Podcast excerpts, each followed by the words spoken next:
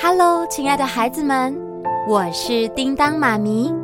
哦，对了，你们有听说了吗？听说什么？听说有故事。没错，没错，又到了听说有故事的时间喽。那么现在要听什么故事呢？超能侦探社第三集：寻找失踪的少年。那你准备好了吗？我们马上开始喽！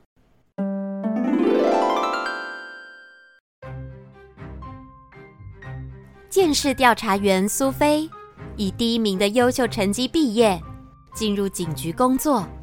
他拥有敏锐的观察力与逻辑思考能力，但可惜的是，苏菲并不受到警长重用，更不会听苏菲的那些推理结论。警长，我觉得这次的案件太奇怪了，应该是因为……苏菲，办案是警察的事，你只是个调查员，做好你分内的工作，好好调查，写报告给我。可是苏菲当然不会甘于现况，我们来听听她怎么说。呃，轮到我了吗？是的，麦克风在这儿。哦，呃，叮当妈咪，你好，我是苏菲。你好，欢迎你，各位大小听众，大家好，我是苏菲。我们都知道你是苏菲，可以跟我们聊聊你是怎么当上监视调查员的吗？嗯、呃，其实我从小就喜欢侦探的故事，不过。大家都说女生当不了侦探的啦， 也当不了海盗。喂，是在对依林致敬吗？什么？谁是依林？哦哦，没事没事，呃回来 回来那你是怎么当上见识调查员的？那是因为长大以后，我发现见识调查员跟侦探很像，都是要从各种线索中调查出真相，这太适合我了。说的也是哎，不过就在我努力成为调查员后，才发现根本不是这么一回事。我在见识报告中写的建议还有推测结果，警探们连看都没看一眼。啊，怎么会这样？不止这样，现在我还因为打破的花瓶被警长停职，真是气人！明明就是亨利害的。哦，那个亨利。不过。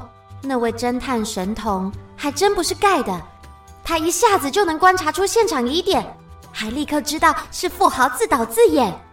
哼，我始终不明白他究竟是怎么做到的，而且他的推论也让我觉得哪里怪怪的。是过度自信跟帅气吗？要说他帅，我觉得还好，但他说用直觉发现犯人。用直觉办案，这太不科学了。我猜他一定是怕被我偷学，才没有说太多。真是小气。不过他叔叔委托了一个重大案件，我正好能来观察亨利的办案手法。 哼，绝对难不倒我苏菲的冰雪聪明。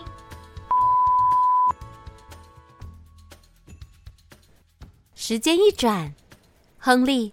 正坐在苏菲的机车上，准备前往委托人那里了解案件内容。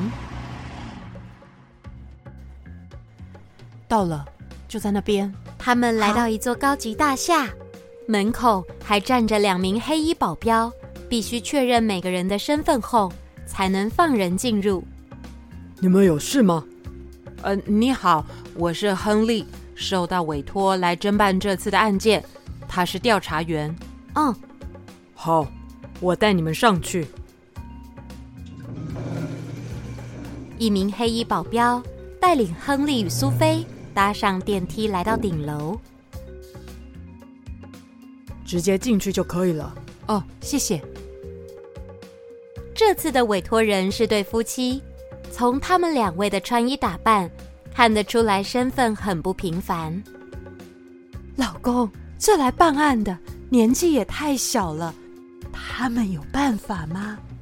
说不定因为年轻，才会比较懂咱们儿子在想什么。嗯、呃，你们好，我是亨利，有听说你们儿子从昨天晚上就没有回家了，对吗？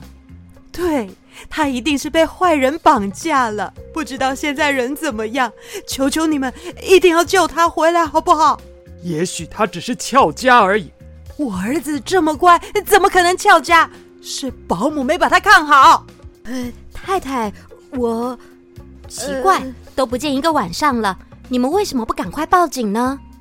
不是要失踪二十四小时才能报案吗？这是错误的观念哦。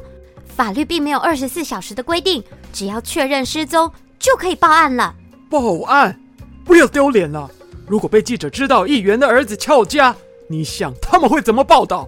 你关心的就只是面子，你有真正关心过儿子吗？他都这么大了，就只会给我们找麻烦。议员，那是因为啊，你的我想起来了，你就是议员李欧先生。呃，苏菲。你能帮我去委托人儿子的房间调查一下，看看有没有什么线索？哦，好。就在这时，亨利一如往常的脱下手套，向委托人夫妇伸出手。别担心，两位，我会尽全力帮忙找到你们的孩子，并且把他带回家的。交给你了。对，请务必保密。我会的。亨利又转身。跟在场所有的人一一握手，大家都辛苦了啊！你也辛苦了。嗯，不会。什么？呃、你太客气了。就在这附近，不行，亨利，忍耐，不能露馅。亨利走出大楼，也不忘与大门的黑衣保镖握手，再坐上苏菲的机车。苏菲，快骑到那两条街后面的巷子。什么？你已经有线索了吗？这么快，坏人就在附近吗？那边，那边，前面右转。好，就在这，快停车！哦，快点，快点！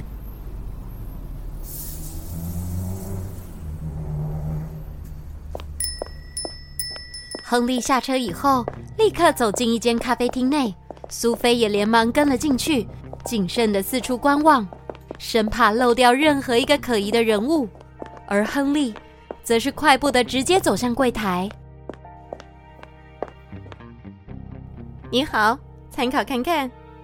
嗯，这个嘛，亨利，难道是他？对，就是他。哈，我要这个招牌伯爵茶布丁两个。哈。没问题，请稍后。亨利，你该不会又是来吃布丁的吧？都什么时候了，你还……哦，苏菲，你听我说，我曾经有在杂志上看过介绍，这里的布丁一入口就会化开浓厚的伯爵茶香，接着是鸡蛋香收尾，嘴巴里每一秒都在变化不同的风味耶。哎，够了，够了，够了！我并不想知道布丁的风味细节，我只想知道你什么时候要去找人。哎呀，别急，当侦探就跟钓鱼一样，是要 be patient 的，比比什么炫哦，要有耐心。来吃布丁，我才没有心情吃什么布丁嘞。亨利脱下手套，递了一个布丁给苏菲，然后就自顾自的开始享用起伯爵茶布丁了。嗯，哦，真的太好吃了，苏菲。你不吃吗？那给我，我要吃。好了，吃完了，找人吧。吼、哦，你这种吃法根本浪费这个布丁，总比浪费时间好。现在要从哪里开始调查？就跟你说，时间还早，再等一等。而且，我想再点一个布丁。你真的有认真在调查吗？我要这个内用，坐那边。好的，谢谢。再一个伯爵茶布丁。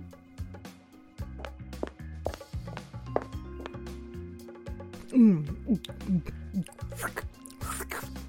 哇，第二个还是一样好吃。我们究竟要等到什么时候啊？哎、嗯，到时候你就知道了啦。过了不久以后，有一个熟悉的人影。出现在咖啡厅里，哼，果然出现了。苏菲，你看，什么？他，他不就是？怎么会？没错，她就是议员儿子的保姆。所以你是说，保姆绑架议员的儿子？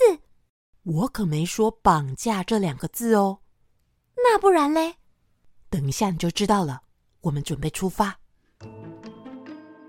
那位保姆在柜台买了一些东西后，就转身离开咖啡厅。亨利与苏菲立刻跟了上去，他们偷偷的跟在保姆身后，一路走了几百公尺。他转进去那条巷子了，我们快跟上。保姆进到一栋公寓里面，正当他拿出钥匙打开大门的同时，亨利来到他的前方。女士你好，哎你你你你是刚才的侦探？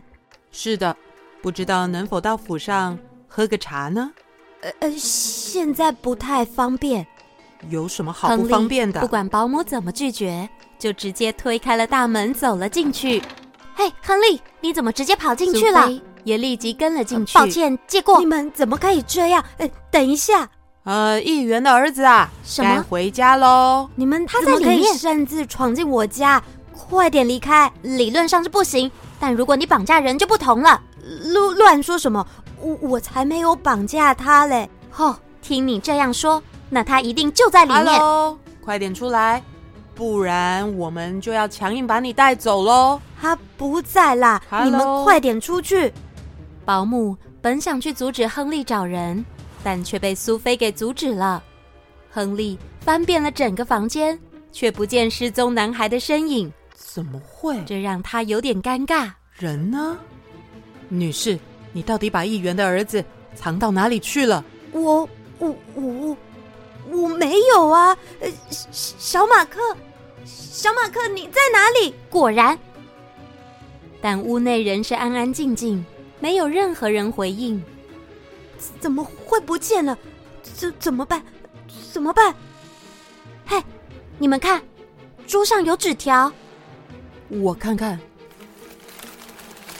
亨利拿起桌上的纸条，纸条上用潦潦草草的字迹写着：“李欧先生，若想要儿子回家，就必须宣布退出年底的议员选举。”否则，后果不堪设想。啊，这听起来不太妙哎！小马克，这下麻烦大了。怎么会这样？记忆里没有这个啊！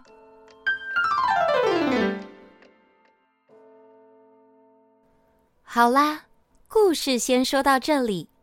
原来议员的儿子马克，原本是躲在保姆家，但人却突然消失。